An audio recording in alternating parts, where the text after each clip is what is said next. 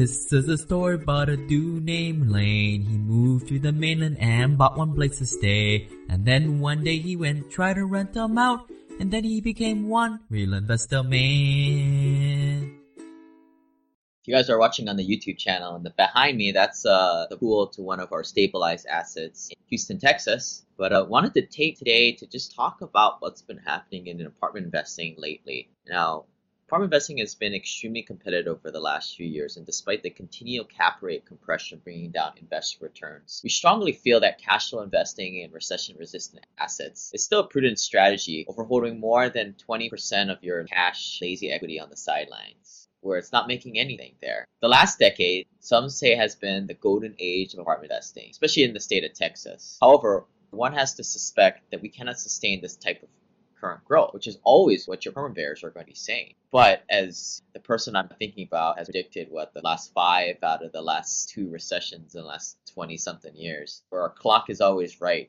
twice a day is the same. They're just here to sell books. They're not investors. They're just economists. They're just like the weather. Now, a market reversion or leveling off is bound to happen. We want to protect our capital while it's growing as best as we can. So how do we do it? Our goal is to stay in the game, get cash flow, and mitigate our risk by conservative underwriting using data, our network of our operators, boots on the ground, due diligence, and data that is not available to the public, such as CoStar, which owns Apartments dot com and is a big conglomerate of data. There, we get the market rent growth, vacancies, version cap rates, et cetera. Yeah. In two thousand nineteen, I have seen a couple tricky methods that deal operators employ in their underwriting, and I go into this great detail in the syndication L P course, which is for purchase. You go to simple passive cash flow dot com slash e courses, and you can check out all the other e-courses we have. Now, this course I developed exactly for the passive L P investor. So if you're busy, this is the best way you're going to get up to speed with evaluating which investments to be going into. But anyway, let's get into these tricky methods. First, as I discussed many times before, you have to look at this cap rate to reversion cap rate. And I've named this the cap rate gate, where a lower than reversion cap rate exit is used. Normally, I like to see a zero point five to one percent increase on your projected reversion cap rate to your prevailing cap rate. And the reason why, I want to assume that the prevailing cap rate is lower than what we assume is in the future, assuming that you're going to be selling in a junker market. Right? If it goes better, well, awesome, more money to us as investors. But let's assume that we're selling in a worse-off market. That's the reason why we're assuming that we're taking the prevailing cap rate, say it's a five cap, and we're adding a half a point to a full point right on top of that for the reversion cap rate in our underwriting to make it five and a half or maybe even six percent. This is where I like to hold a lot of the contingency. Things aren't going to go perfectly. There's a lot of if in life, and things typically go wrong. So by doing this, you can put a lot of contingency in here, which just ultimately helps you when things go well. Now, many institutional operators, when we ask them this, what are they using? They'll admit to be using a negative quarter point to maybe at most a quarter point increase factor in reversion cap rates. So the way we're doing is actually they're going a quarter point expansion. We're going, what, two to four times that. But hey, they can do what they want to do. Now, second, being more aggressive on operational components like rent growth and expenses compared against the projection of market analysis. Oftentimes, taking the exception to bump the rents any more than twelve to fifteen percent, I think, is crazy. Unless you're doing a super heavy amount of value add, where you're doing maybe eight thousand to fifteen thousand dollars rehab per unit. Now, maybe you might see that twelve to twenty percent bump. I think I've seen a deal the other day where they were expecting to bump the rents up forty percent. That's not going to happen, in my opinion. If it is, maybe I didn't look at the deal. Maybe I didn't run the comps. But when I just saw that, I was like, whoa, that's a big jump. There's certainly going to be a lot of vacancy as your tenants give you the middle finger as they balk and don't renew.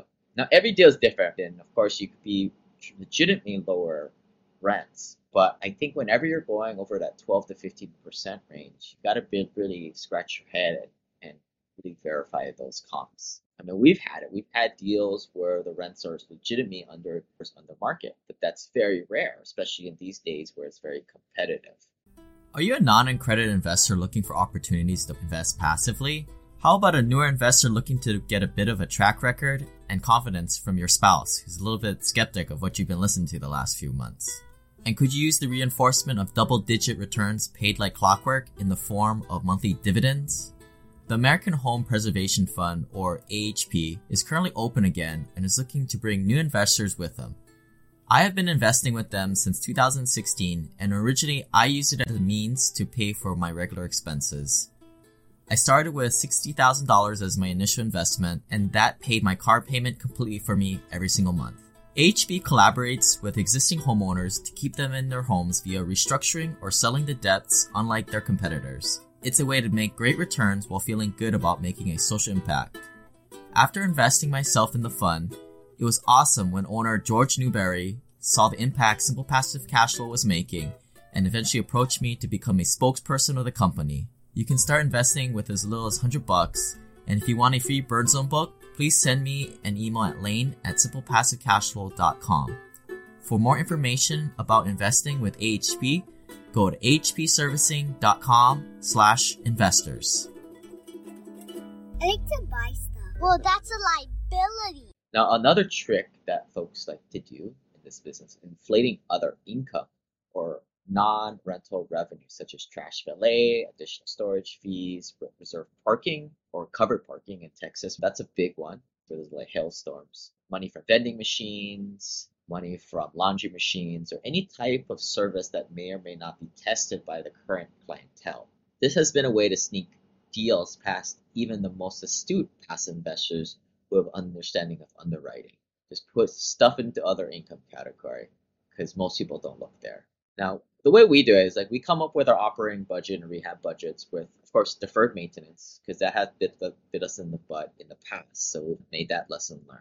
But we independently use the knowledge of our past projects. And it's great when we have so many properties in that same area that we can benchmark against. We also use the big data from sources like CoStar or the REIS Report to give us insight on the operating budget of other comparable buildings in our vicinity. Now, the second piece of that, and like I said, we this is independent. Our property manager, even before acquisition, is walking all of the units and coming up with their own operational budget and rehab budget. So two things there, right? What can we run the property at, and what big deferred maintenance items or what things that they think they can revamp in that, and they're coming up with that budget. From there, we come up with their numbers independently, put our heads together. We don't really peek at what our property management is doing. The team comes together, we create a budget, and of course add some room for contingency, and especially in the rehab budgets. Now, this sequence creates a level of expectation that the property manager is held accountable for with the bottom line, or the profit and loss statement, being the assumed performance rubric, which means if the property manager comes up with a budget, we're holding them accountable to that. If they don't hit it, they're a, a gun for hire. We can always fire them and get another one. That said, overall yields might be dropping. However, we don't undertake a project unless we underwrite it the right way and feel more than comfortable in taking on investor capital. But at this time, I think, you know, what you're probably seeing a lot of strength in multifamily apartments, and you're starting to see some institutions, especially from the retail sector or some office, coming into this multifamily apartments is seen as a safe haven. Maybe it may not make sense to be in apartments. Of course, that's on the high level. And I think a lot of investors, they listen to a lot of podcasts, they start to get these ideas in their head, and they're not digging into the, the exact deal. We're not going to a deal unless it's one in a thousand.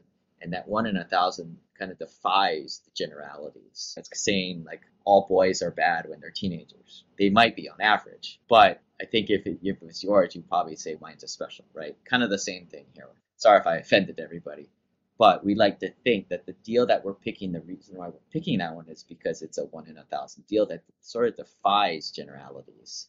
So yeah, even if though apartments are getting more and more expensive, trying to pick that diamond in the rough. And this is where I say, like, I think the same example can be where investors are looking at a certain market. Say, I don't like that market. Have you even looked at it? Have you even taken a look at not the M S A, but the submarket? But only that submarket, but what is it on that block? What's the vibe of the area? But just some things to be on the lookout for. If you want to learn more about this, go to simple passive cash flow dot com slash syndication. And thanks for listening, guys. Please share this with your friends. This website offers very general information concerning real estate for investment purposes. Every investor situation is unique. Always seek the services of licensed third-party appraisers and inspectors to verify the value and condition of any property you intend to purchase. Use the services of professional title and escrow companies and licensed tax, investment, and or legal advisor before relying on any information contained herein. Information is not guaranteed, as in every investment there is risk. The content found here is just my opinion, and things change, and I reserve the right to change my mind. Above all else, do your own analysis and think for yourself, because in the end, you are the only person who is going to look out for your best interests.